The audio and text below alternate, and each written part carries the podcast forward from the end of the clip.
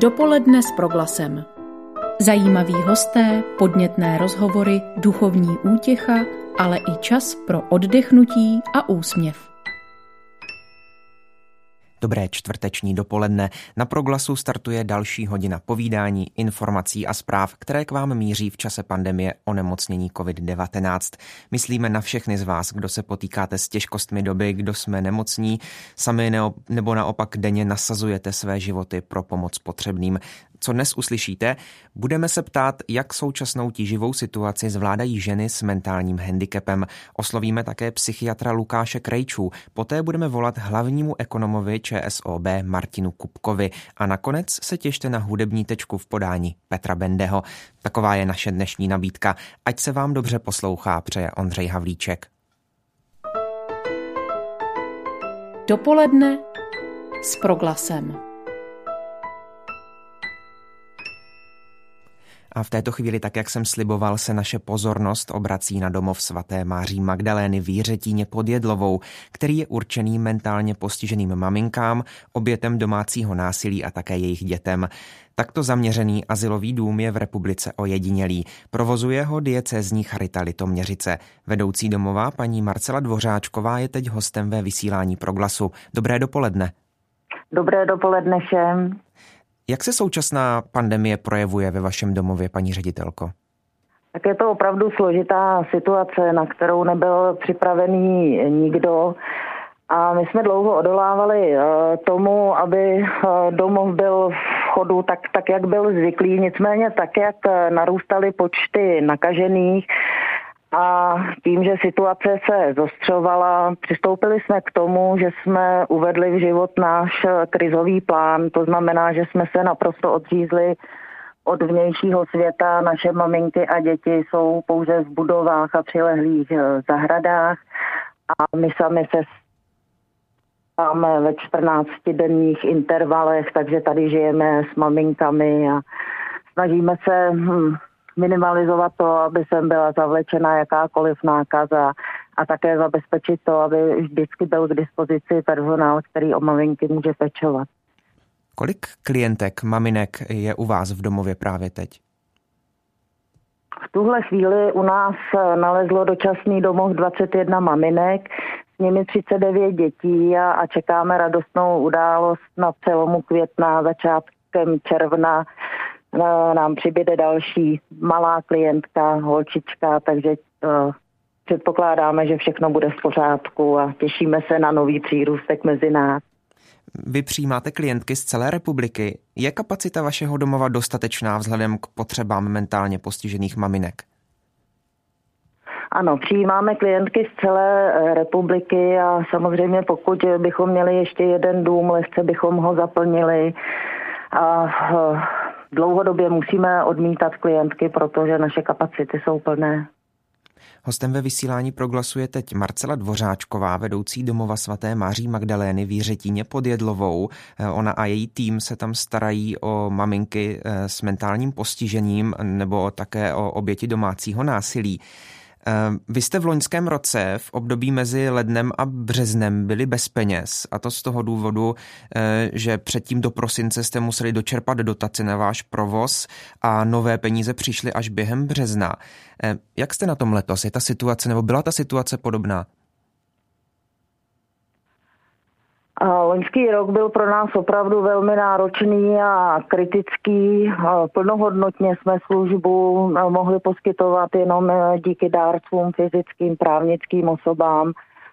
Chtěla bych za to ještě zpětně poděkovat, protože bez těch úžasných lidí e, by to nešlo a pravděpodobně bychom museli poskytování služby omezit. A tento rok se zdá, že bude lepší. Je to i z toho důvodu, že jsme financováni na dva roky eh, z fondu Evropské unie. Takže první část dotací již máme na svém účtě.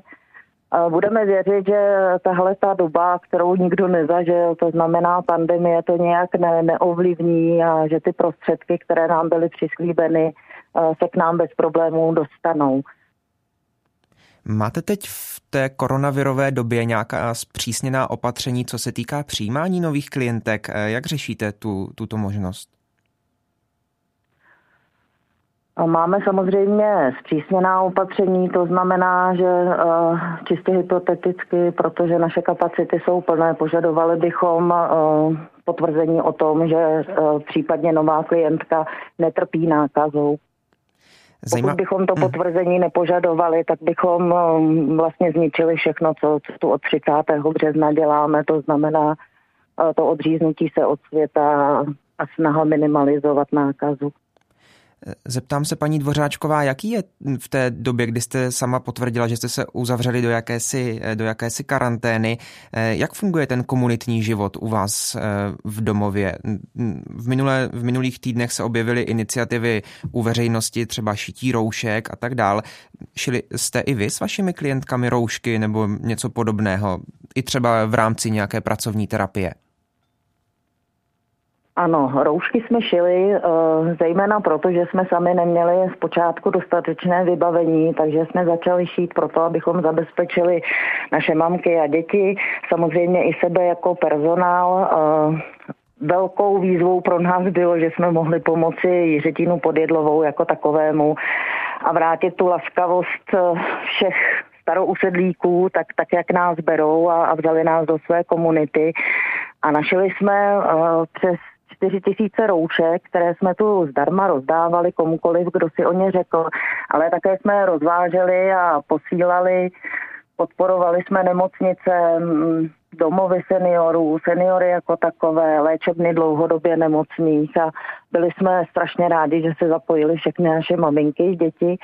A děti třeba navlíkali tkalouny a jsme na ně moc pišní, že to takhle zvládli.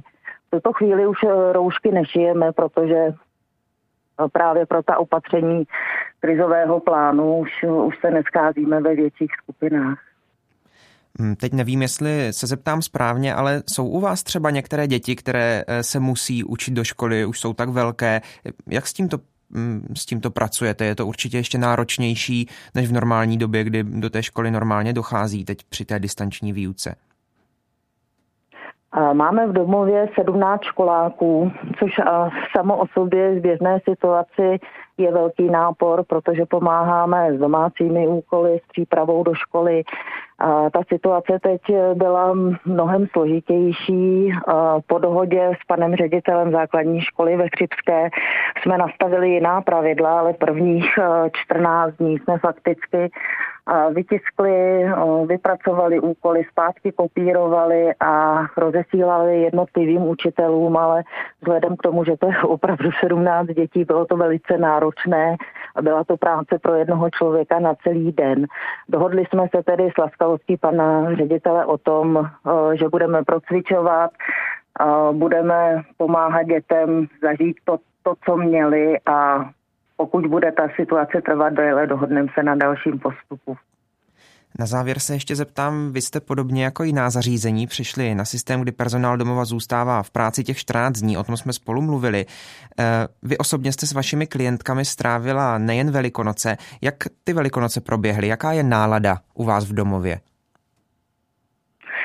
Tak samozřejmě ta situace je uh, těžká pro naše mamky i děti, protože na jednu stranu se velmi bojí nákazy, na, na druhou stranu ne vždy jsou ochotné a schopné respektovat určitá pravidla toho, co teď je potřeba vykonat.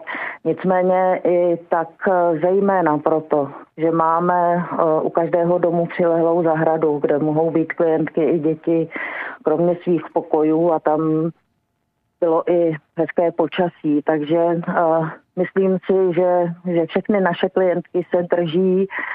Není to situace jednoduchá, ale myslím si, že v rámci možností zvládají naprosto s přehledem.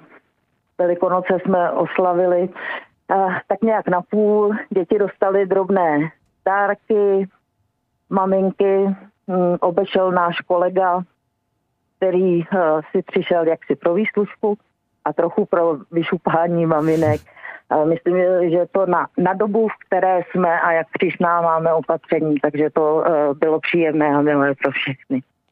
Přece jen ještě jedna otázka z mé strany. Jak mohou lidé, třeba i naši posluchači, nejlépe teď pomoci domovu svaté Maří Magdalény, které, který vedete? Co teď potřebujete? Je to třeba nejvíc ta finanční podpora? A samozřejmě za jakoukoliv finanční podporu jsme nesmírně vděční a díky jakékoliv podpoře zvenčí můžeme přistoupit k rekonstrukcím e, bytů maminek tak, aby se u nás cítili dobře, aby ten jejich domov byl opravdu domovem dočasným a hezkým. A teď to, co nás nejvíc trápí, je, že nemůžeme maminkám přilepšit e, potravinami, protože samozřejmě v době téhle pandemie eh, dárci přestali jezdit a naše maminky opravdu hospodaří s naprostým minimem a provozní peníze se nedají použít na nákup potravin.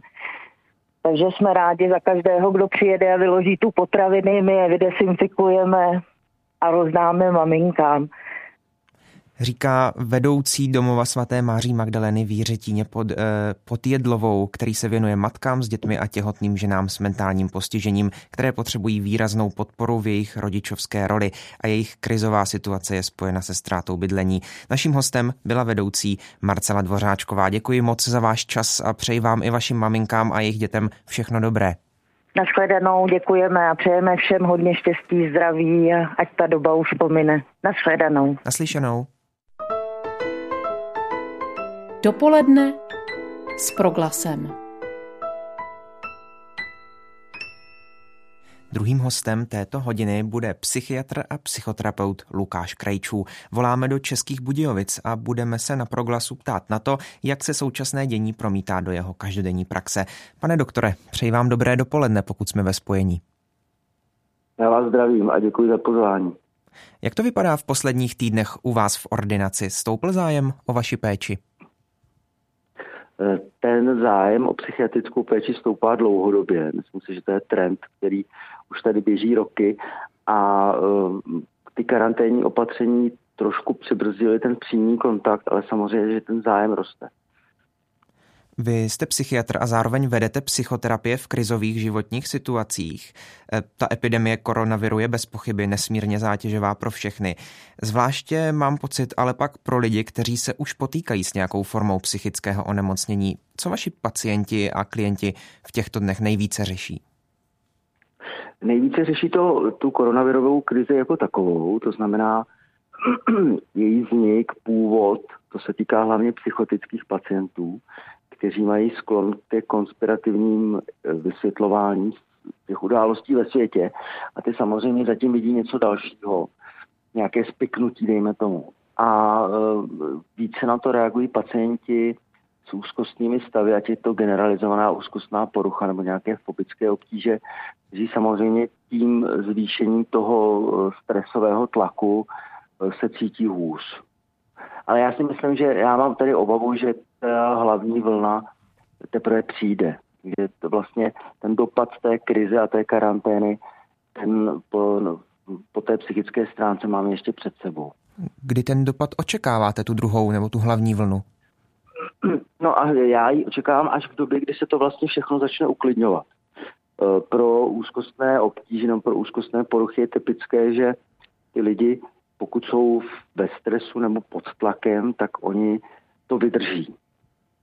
Oni se za, zatnou a vydrží a ve chvíli, kdy se ta situace povolí a oni se můžou uvolnit, tak teprve v tu chvíli se jim vlastně udělá hůře. Ty obtíže nastupují jakoby ex post. Bude to mít v té mm, pro vás jako pro psychiatry, pro psychoterapeuty i dlouho, mm, znamenat i dlouhodobé navýšení zájmu klientů z toho důvodu, že třeba budou také dopadat na lidi eh, ty ekonomické změny ve společnosti, třeba recese? Přesně tak. Mm, myslím si, že to, tohle všechno je vlastně ještě teď pod pokličkou. Tím, jak jsme z části izolovaní a z části máme možnost snížené té aktivity, uh, včetně jakoby práce, tak si myslím, že tyhle obtíže ještě jakoby, nebo tyhle problémy na ty lidi dopadnou zase s nějakým spožděním. Zeptám se, pane doktore, změnila ta situace té pandemie nějak prax, vaši praxi, teď myslím v tom ohledu, poskytujete třeba konzultace přes internet, po telefonu? my jsme na telefonu vlastně skoro celý den. Uh, takže uh, v té praxi to znamená, že v tom přímém kontaktu ošetřeme pacienty, kteří jsou akutně zhoršení nebo mají nějaké akutní obtíže. ošetřujeme pacienty, kteří přicházejí v prvním kontaktu a na, na to vyšetření třeba čekají řadu týdnů, někdy i měsíců. A jak jsem už jsem říkal, hodně telefonujeme. Já jsem svého času měl jednoho pacienta, který studoval na jedné prestižní univerzitě v Anglii a chtěl vstoupit do terapie, takže jsem si zjišťoval vlastně už před krizí, eh, jak se ty věci mají a ten internetový kontakt je možný, ty studie některého i doporučují, ale eh, má být realizován až poté, co se vytvoří takzvaně terapeutický vztah. Není dobré jít do eh, pomoci na dálku ve chvíli, kdy toho člověka neznáte. Když už ho samozřejmě znáte roky, což je obvyklé, tak tam je možné přes Skype nebo přes ten telefon vyřešit řadu věcí, ale eh, netroufal bych si to dělat ve chvíli, kdy toho eh, člověka neznám. Jako lajka mě zajímá, jak dlouho hm, trvá vytvořit takový, eh, takový psychoterapeutický vztah. Jsou to ty, hm, ty roky, o kterých jste mluvil? Jsou to měsíce, já si myslím, že ten psychoterapeutický vztah se dá vytvořit třeba za půl roku. Ale uh, chvilku to trvá. Záleží také na četnosti těch kontaktů. Pokud jste s tím lékařem nebo terapeutem v pravidelném kontaktu třeba vícekrát za měsíc, tak ta doba se zkracuje.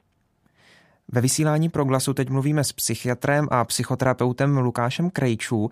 Pane doktore, mě zajímá, pokud nás teď poslouchá třeba někdo, kdo má ve své rodině, ve své domácnosti eh, pacienta, eh, právě třeba z nějaké psychiatrické eh, ambulance, ordinace. Jakých zásad je dobré se v těchto dnech držet a čeho se naopak vyvarovat v práci nebo ve, ve spolužití s těmito lidmi? tak vyvarovat bychom se určitě měli nějakému vyššímu tlaku, který bychom na ty rodinné příslušníky mohli vyvíjet. A e, vyvarovat bychom se samozřejmě měli takové té absolutní izolace. Já si myslím, že a doufám, že tím nebudu kazit práci epidemiologů, že je potřeba také chodit ven. Zvlášť teď, když je jaro a už jako je sluníčko, tak si myslím, že i s rouškou je lepší být venku, než být doma a uh, můžeme jim pomoci tím, že budeme podporovat. Jeden americký psychiatr řekl, že když se člověk uh, nehladí, tak mu vyschne míza. Což znamená uh, nejenom fyzické hlazení, ale také hlazení slovem. To znamená to pozbuzení, pochválení, uh, nechat ty lidi vypovídat, aby byli schopni jako otevřít ten problém a abyste se dozvěděli, co všechno zatím je. My když pozorujeme, že se psychický stav našich blízkých zhoršuje, jaké kroky bychom měli v současné době podniknout eh, nejdřív a co později? A nemusí to být u lidí, u kterých už jsou třeba nějaká onemocnění psychická známá, ale třeba jen lidé, na které těžko dopadá tato situace. Tak co s tím dělat? Jak eh, postupovat, abychom nenechali třeba svoje přátele nebo rodinné příslušníky spadnout do ještě těžší, horší situace? Um, já si myslím, že jeden z těch velkých problémů je ta izolace, zvláště u lidí, kteří už v té izolaci částečné byli před tou krizí. To znamená nenechat ty osaměle žijící lidi úplně eh, jak kůl v plotě, jak se říká. A eh, řada těch věcí ale může být takzvaně reaktivních. To znamená, ty obtíže vyvolala ta situace a my na ně reagujeme. Můžeme na ně reagovat relativně klidně, ale ta reakce může být také dramatičtější a my bychom aspoň chvilku měli počkat, jestli to je opravdu reakce a jestli ten stav nezačne sám uklidňovat třeba tím, že zlepšíme těm lidem nějakým způsobem podmínky, začneme je podporovat, začneme s nimi víc mluvit. A teprve ve chvíli, kdy ten stav nelepší, řekl bych třeba týden a déle v kuse, tak pak by bylo ke zvážení třeba hledat tu pomoc. Ale uh, řadu těch stavů můžeme zvládnout i tou své pomocí a tou podporou lidskou. Obrací se na vás v této, do, v této době třeba i lidé, kteří eh, právě ještě ani nemají za sebou tak dlouhou dobu těch problémů, třeba jen pár dní a už mají pocit, že tedy je potřeba vyhledat tu odbornou pomoc, tak jako jsme zaznamenali třeba v prvních týdnech té, eh, té epidemie, že se na zdravotníky obraceli lidé eh, i s malými problémy, které nesouvisely třeba vůbec s onemocněním COVID-19. To tak může být. Samozřejmě to, ten největší nápor byl na začátku. Teď ta situace je o něco klidnější a ta, já teda očekávám tu druhou vlnu eh, toho tlaku těch psychických nemocných. nárůst tu určitě je, ale ten nárůst je dlouhodobý. Psychiatrie patří mezi obory, kde ten zájem o tu péči roste téměř exponenciálně a ty pacienti přibývají. Mluvíme teď eh, s psychoterapeutem a psychiatrem Lukášem Krejčů. Eh, zajímá mě ještě taková obligátní otázka těchto dnů. Eh, existuje vůbec nějaký univerzální návod, jak se v těchto dnech starat o naše duševní zdraví, abychom zůstali co nejvíce odolní? Už jste, už jste naznačil třeba právě ten sociální kontakt, který je velmi potřebný. Co dalšího? Já si myslím, že tahle doba nemusí být jenom špatná, nebo bezkrze špatná, ale že je to také doba, která otevírá trošku dveře k tomu, aby jsme se posunuli osobnostně nebo duchovně. Jak jsem četl nadpis v jednom e, odborném časopise, žijeme ve hříšném nadbytku. Takže si myslím, že e, trošku ubrat a zaměřit se na ty podstatnější hodnoty, hodnoty toho našeho života a třeba se víc zajímat i sami o sebe snažit se líp číst sami v sobě. A druhou věcí je, že e, tahle doba nemusí být zákonitě špatná pro vztahy. Samozřejmě, e, pokud bychom byli dlouhodobě uzavřeni jenom s několika pár lidmi, tak tam může vznikat něco jako ponorková nemoc, to znamená, že to napětí v těch vztazích roste. Ale jinak to pro ty vztahy může být i růstové, to znamená, tím, jak jsme víc spolu a hledáme třeba víc ty témata, co bychom mohli společně dělat nebo o čem bychom mohli společně mluvit, tak to ty vztahy může paradoxně posílit. Ale samozřejmě neplatí to univerzálně nebo neplatí to absolutně. Říká psychiatr a psychoterapeut Lukáš Krejčů, který byl teď eh, hostem dopoledního vysílání pro glasu. Pane doktore, díky za váš čas a hezký den. Vám také. Hodně zdraví. Naschledanou.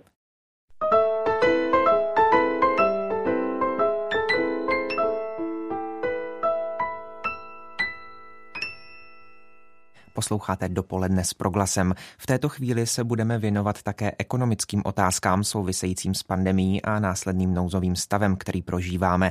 Naším hostem je hlavní ekonom ČSOB, pan Martin Kupka, člen Rady Justícia et Pax České biskupské konference. Pane Kupko, dobré dopoledne. Dobrý den. Je vůbec možné ten současný nouzový stav přirovnat k něčemu z historie, k něčemu, co jsme mohli zažít? Je nějaký precedens, podle kterého bychom se teď mohli řídit? V posledních dnech se někteří ekonomové nebojí přirovnání k té velké ekonomické krizi na začátku 30. let minulého století. Sdílíte ten pohled? Já si myslím, že každé přirovnání eh, kulhá. Samozřejmě eh, srovnání s velkou hospodářskou krizí má své opodstatnění v té míře, v jaké se díváme na eh, míru propadu hrubého domácího produktu, byť tedy ta by měla být v současné době podle eh, většiny odhadů výrazně nižší. Stejně tak eh, sociální dopady by měly být menší, ale každopádně jedná se o hluboké oslabení ekonomiky, které bude mít nějaké důsledky, nejenom v letošním roce, ale e, i v těch dalších čtvrtletích. Nikdo neví v tuto chvíli ještě přesně, jak hluboké budou, ale myslím si, že úplně stejné jako velká hospodářská krize. E, to není stejně tak, e, není úplně dokonalé to přirovnání, které by přirovnávalo to, co se děje teď s tím, co se dělo v letech 2008-2009, což je eh, období, na které si ještě mnozí pamatujeme. Rektor Karlovy univerzity Tomáš Zima zveřejnil víc než před týdnem svůj otevřený dopis, ve kterém vyzývá vládní představitele k co nejrychlejšímu opětovnému nastartování ekonomiku, ekonomiky. Navrhuje například zásadně zvýšit podporu pro OSVČ, zaměřit se na dlouhodobé odklady splátek půjček a nájmu, nebo rychle přijmout zákon proti lichvářským půjčkám nebo nestandardním nákupům. Vidíte vy ty nástroje pro boj s tíživou ekonomickou situací podobně, nebo byste nějaké přidal, ubral? Já si myslím, že eh, je tam základní takový konflikt, nebo jak my říkáme trade-off mezi eh, epidemiologickým pohledem a eh, řekněme úzce ekonomickým nebo hospodářským pohledem na věc. Já rozumím dobře tomu, že míra výpadku ekonomické aktivity je velmi vysoká současné době nejenom u nás, ale ve většině zemí postižených epidemí. A pro to, aby se podařilo to nejrychleji se zase vrátit k plné zaměstnanosti, eh, tak eh, je dobré snažit se ty podniky uchovat a co nejrychleji eh, se vrátit zase k výrobě, obnovit výrobu. Na druhou stranu je, je pravda, že ani lékaři, ani výzkumníci ještě nevědí, jak se bude ta pandemie vyvíjet dál a nelze riskovat nějaký nekontrolovatelný Eh, další nárůst spojený eh, s vysokými oběťmi na životech. Takže já myslím, že je eh, dobré povolovat ty restrikce co nejrychleji to jde, ale vždy s přihlédnutím k tomu, že jsou tady stále ještě velká obtížně kalkulovatelná rizika. Pokud je o pomoc podnikům, zaměstnancům, tak si myslím, že Eh, je třeba eh, jí v maximální míře opravdu poskytnout, aby zůstala zachována pracovní místa, aby podniky ve chvíli, kdy bude možné eh, i s bezpečnostním pohledem na věc tu výrobu obnovit, aby mohly začít zase fungovat. To je určitě důležité. Na druhou stranu je dobré si uvědomit i to, že třeba ten státní rozpočet, který Eh, v tuto chvíli není tak důležitý. Jeho, jeho bilance je třeba také něčím, něčím eh, krmit. Nemůžeme úplně říct, že toto je něco, co nás eh, nezajímá a potom je tím způsobem potřeba ošetřit i to, aby nedocházelo k zbytečnému morálnímu hazardu. To znamená, je třeba tu pomoc, pokud možno,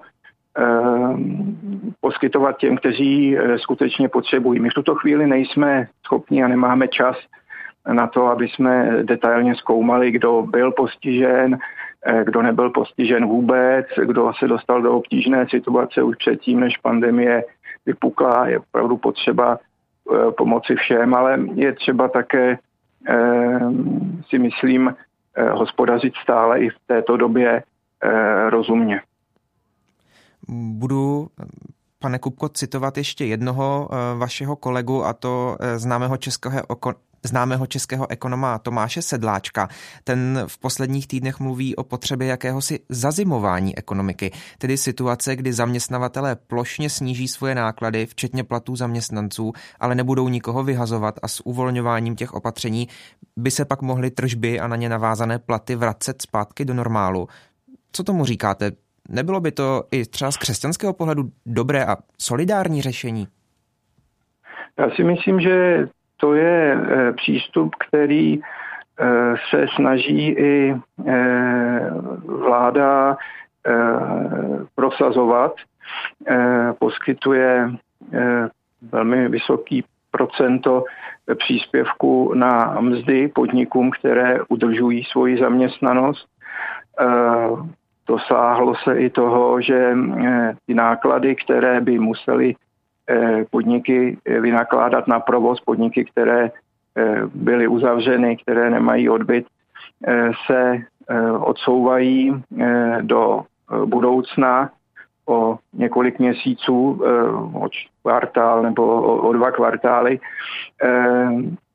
Já si myslím, že opravdu tato snaha udržet podniky při životě, zejména v první fázi ty Eh, malé eh, podniky, které nemají eh, takové rezervy z minulosti, ale v druhé fázi samozřejmě i ty podniky velké. Ta snaha je velmi dobře patrná a myslím si, že tam v tomto případě křesťanství a, a ekonomické principy nejsou v rozporu.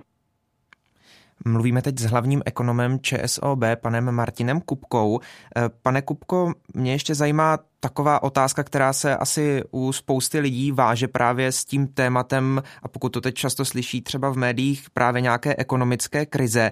Eh, a to jsou takové ty eh, často hrůzné výjevy z různých třeba katastrofických filmů a tak dál, kdy lidé nabíhají na ty banky a banky se hroutí, krachují, mm. protože eh, nemají na to, aby všem, všem vyplatili ty jejich peníze. Tak hm, je potřeba se tohoto bát, nebo to u nás nehrozí? Já myslím, že u nás to eh, nehrozí eh, finanční sektor, na rozdíl třeba eh, od roku 2008-2009, kdy ve světě, podotýkám ne u nás, kdy byla finanční industrie ne v nejlepší formě. U nás to neplatilo, u nás ty banky byly v roce 2008-2009 na tom e, e, dobře a, a byly zdravé, stejně tak, jako jsou teď, tak si myslím, že eh, se od té doby eh, pokročilo eh, poměrně výrazně kupředu. Když teď se vrátím k českým bankám, tak oni procházejí pravidelnými takzvanými stres testy České národní banky, což je regulátor bankovního trhu, kde se zkoumá, jaký propad hrubého domácího produktu by byly schopny finanční instituce ustát bez toho, aby se dostali nějakých problémů. A e, myslím si, že ty stres testy jsou poměrně přísné a ukázali i to, že e, pokud se bude ten propad hrubého domácího produktu odehrávat e, v té míře, v té hloubce, v jaké většina analytiků e, ho očekává, a to je poměrně výrazný propad v letošním roce, eh, tak eh, by banky měly bez jakýchkoliv problémů eh, ustát ten problém. Samozřejmě je možné, že některé menší nebo malé finanční instituce ho ustojí s většími problémy nebo s větší námahou než ty velké, ale myslím si, že tam asi veřejnost se nemá opravdu čeho obávat. Přesto dojde k nějakému utahování opasků?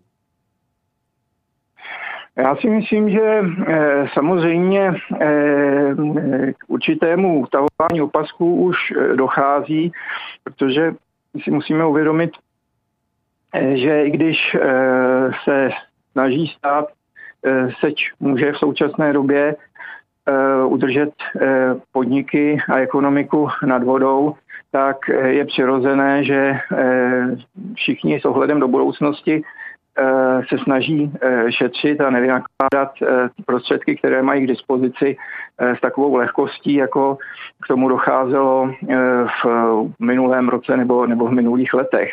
Na druhou stranu ty hlavní scénáře ekonomického rozvoje v příštích letech předpokládají, že po relativně hlubokém propadu ekonomické aktivity v roce 2020 by mělo přijít eh, srovnatelné, říkám úplně stejné, ale srovnatelné oživení ekonomiky eh, v roce příštím. To znamená, že nemělo by nás čekat několik hubených let. Jak přesně a jak rychle Eh, bude obnovování ekonomické aktivity, eh, růstu eh, příjmů obyvatel pokračovat.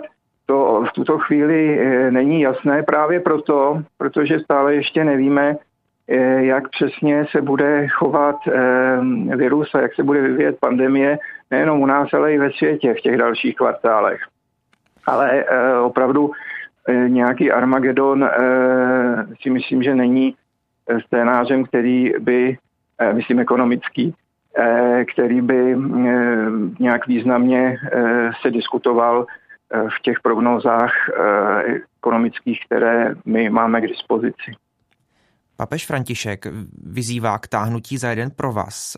Pracující bez práv by podle jeho slov měli pobírat základní plat naléhá na univerzální mzdu pro pracující po celém světě, kterým jsou upírána zaměstnanecká práva. Učinil tak v nedělním listě adresovaném hnutím neformální ekonomiky, s nimiž vede dialog již od počátku svého pontifikátu a která dvakrát oslovil v Římě. Eh, jak se na tuto iniciativu díváte vy osobně? Ehm, já si myslím, že eh, té současné době i jsme svědky zvýšené vnímavosti pro potřebu solidarity, vzájemné pomoci. Ono to v těch těžkých dobách tak bývá. Otázka je, eh, do jaké míry eh, lze eh, očekávat i v budoucnosti, že se lidé poučí a změní svoje chování i vůči přírodě na základě té trpké zkušenosti, kterou prožili. A Eh, já eh, rozumím eh, a souhlasím s tím akcentem, který papež František klade na změnu chování každého člověka, ať v oblasti sociální nebo v oblasti ekologické. Na druhou stranu si nejsem úplně jistý, že i to období, které teď prožíváme, přiměje státy k tomu, aby nějak zásadněji v budoucnu svoje chování změnili. Ale myslím si, že je velmi důležité, že ten hlas papežův zaznívá a netroufal bych si říci, že nepřiměje nejenom politiky, státníky, ale i veřejnost k tomu, aby se nad těmi otázkami a problémy eh, hlouběji eh, zamýšlela a třeba i v nějaké delší perspektivě eh, se začala eh, chovat eh, rozuměji, sociálněji, než k tomu, než, než jsme viděli v těch uplynulých, uplynulých desetiletích. Myslím si, že to je tím způsobem sebezáchovný apel a je to něco, co může pomoci i eh, celé společnosti, aby jim mohla eh, v budoucnu lépe, eh, lépe obstát, udržet si určitou kohezi a aby nedocházelo k stále většímu prohlubování příkopů mezi národy, mezi bohatými a chudými, mezi zdravými a nemocnými, vzdělanými a, a nevzdělanými a, a tak dále. Rozumím tomu, pane Kupko. Mám poslední otázku a poprosím o stručnou odpověď. Co může pro podporu ekonomiky teď udělat každý z nás? Je to třeba právě to nakupování nějakých domácích tuzemských produktů, jak k tomu vyzývají eh, vládní představitele? Já si myslím, že eh, pro podporu ekonomiky eh, můžeme udělat všichni to, že se jednak budeme snažit respektovat i pravidla, která nám byla ne vnucená, jak jsem někde slyšel to přirovnání, Eh, k starým pořádkům, ale která jsou zde proto, aby eh, jsme byli schopni ten vývoj eh, pandemie kontrolovat. Protože pokud by se pandemie vyvíjela nekontrolovatelně, tak všechny ty deregulace a žádoucí uvolnění se budou muset zase zrušit a vrátíme se k tomu sebezničujícímu, dlouhodobě neudržitelnému restriktivnímu Eh, systému. To, co eh, zmiňujete, ehm, já si myslím, že to je něco, o čem uvažují a měli by uvažovat nejenom individuální osoby, eh, ale budou o tom uvažovat i společnosti, to znamená, bude docházet k zkracování takzvaných hodnotových nebo, nebo výrobních řetězců a e, myslím si, že to je e, přirozený a, a žádoucí proces, který je dobrý pro Eh, společnost, eh, pro eh, planetu a myslím si, že je dobré uvažovat o tom, Otázka je, do jaké míry se to podaří dlouhodobě prosadit, že cena by neměla být jediným kritériem, podle kterého řídíme svoje nákupní preference. Říká Martin Kupka, hlavní ekonom ČSOB, který byl právě teď hostem dopoledního vysílání v Proglasu. Pane Kupko, díky moc za váš čas a přeji hezký den. Děkuji za zavolání, pěkný den a buďte všichni zdraví.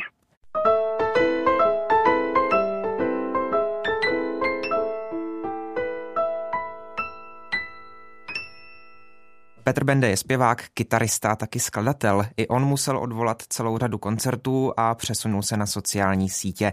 Ve vysílání proglasu bývají jeho písničky často slyšet ostatně jako právě před chvílí a tak dnes budeme mít příležitost poslechnout si také jejich autora. Petře, dobré dopoledne. Dobré dopoledne, zdravím všechny posluchače a vás samozřejmě. Psychologové nám všem, kteří zůstali doma, radí, abychom si na každý den připravili rozvrh, kterého se budeme držet. Jak vypadá rozvrh váš? Jak vypadá rozvrh? No tak teď se nám to všechno situovalo tak do těch domácích našich pohod, které jsme si teda dobrovolně nevybrali.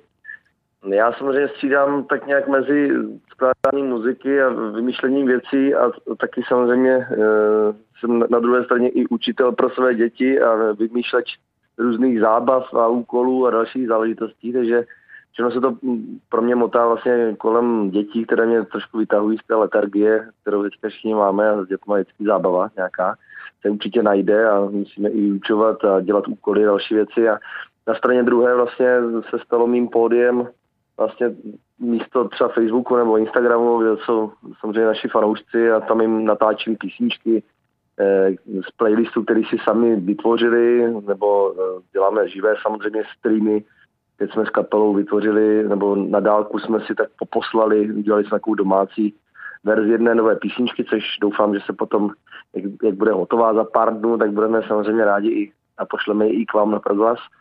Tak takové, takové bavení se teďka uh, mám třeba i já, no, což má samozřejmě mnoho i muzikantů podobně tak jako já tak tu situaci u vás můžeme sledovat i e, při pohledu na vaše sociální sítě, kde jste velmi aktivní. E, pro mnohé umělce je nade vše jejich soukromí, teď ale své diváky pouštějí do svých domovů online, bariéry padají, konají se mnohé e, koncerty z obýváků, z kuchyní a tak dál. Co je podle vás k tomu vede, že najednou to soukromí není tak důležité? No tak eh, jednak to je hlavně ta nemožnost eh, toho kontaktu s tím publikem naživo. To, to, je, to je hlavní samozřejmě záležitost, ale eh, já jsem se teda tím živým, živým záležitostem, a to teda převážně teda z koncertů, nebo i teda z domova, nebo nahrávání těch věcí věnovali předtím, ale, ale ne v takovém míře, přiznám se taky. No. Takže je to pro nás spíš možnost komunikovat, no, protože muzikant, umělec, nebo prostě všichni jsme kočovníci, kočoví umělci, tak, tak eh, potřebujeme nějak asi ventilovat a potřebujeme být s těma fanouškama na, na blízko a je to jediná možnost v této chvíli. Já doufám, že se to zase obrátí zpátky. Zpěvák a kytarista Petr Bende je hostem dopoledního vysílání Proglasu. Eh, v této době lidé přicházejí o zaměstnání, o příjem, mnozí se bojí o budoucnost. Myslíte si, že mají chuť a náladu poslouchat hudbu? Je hudba něčím, co naopak teď třeba zlepšuje jejich náladu, může, může jim zlepšit tu situaci? No jednak musím říct, že jsme všichni na jedné lodi, protože samozřejmě pokud bude tato situace trvat, tak e, i my jako umělci a muzikanti vlastně budeme muset třeba hledat úplně jinou práci, než jsme do, do, do dělali a může se to všechno otočit o 180 stupňů a třeba vše zůstane jen na těch sociálních sítích, což, nechci teda přivolávat a nepřál bych si to, ale, ale naopak si myslím, že ta muzika, tak jak jste řekl, může teď spojovat. Spíš e, pomáhá, než, než aby jako rozdvojovala, což si myslím, že vždycky to tak bylo i v historii, když se děly nějaké věci, tak písnička nebo, nebo určité pocity, které jsme měli v sobě, se dali přenést skladbou, anebo se z ní zase jako dostat do pohody, zase pomáhá píseň. Vy už jste to sám zmínil, že mm, se bojíte i toho, že právě umělci nebudou mít e, práci, přijdou o svou standardní práci. Někte, některým už se to stalo, mm, proletly třeba sociálními sítěmi fotografie e, umělců z oboru vážné hudby, kteří se posadili za kasu v obchodních řetězcích nebo rozvážejí víno. Napadlo vás, že byste změnil obor, živil se třeba jinak? E, umíte si to představit? Tak já jsem samozřejmě za svůj život dělal několik profesí, dělal jsem obchodního zástupce, pracoval jsem normálně rukama, že jsem vyučený i v oboru druhářském a e, navíc úplně jiných oborech než je hudebních, hmm. tak e, dovedu si to představit, ale naději, kterou nějak neustále mám před sebou, takový to světlo na konci tunelu mám v tom, že e, že to, to moje poselství nebo ta věc, kterou celoživotně dělám a nejvíc mě baví vlastně a myslím si, že baví i ty lidi kolem mě, je ta hudba, kterou dělám a koncerty, které si myslím, že byly velmi jako fungující na obou stranách, já na publiku a publiku na mě. Takže doufám, že tohle to třeba nevymizí, bude to v jiném, v jiném systému, ale ale když přijde na lámaní chleba, tak samozřejmě budu se muset zbalit a, a jít pro svou rodinu, pro děti, vydělávat samozřejmě peníze třeba jiným způsobem. Takže to je potřeba se k tomu postavit prostě čelem a, a, a vědět, eh, co člověk může, musí a ale mít tam tu naději samozřejmě je potřeba a tu já tam mám, takže já věřím, že se všechno dá do, do správných kolejí.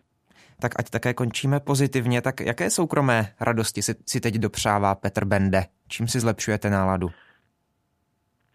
Já jsem teď právě tady nachystaný, jak jsem říkal, kdy domíchávám a donahrávám poslední tóny do, do nové písničky a mezi tím, jak se říká, vše zlo je k něčemu e, dobré, tak e, jsem napsal za tu dobu teďka naší nechtěné karantény asi dalších 8 skladeb, takže jsem se konečně povinoval před natáčení desky. Teď se budu věnovat hlavně tónům tady nové písničky a doufám, že doufám, že se brzo třeba objeví a na vlnách rady a proglasa, když si ji poslechnete tam společně se mnou.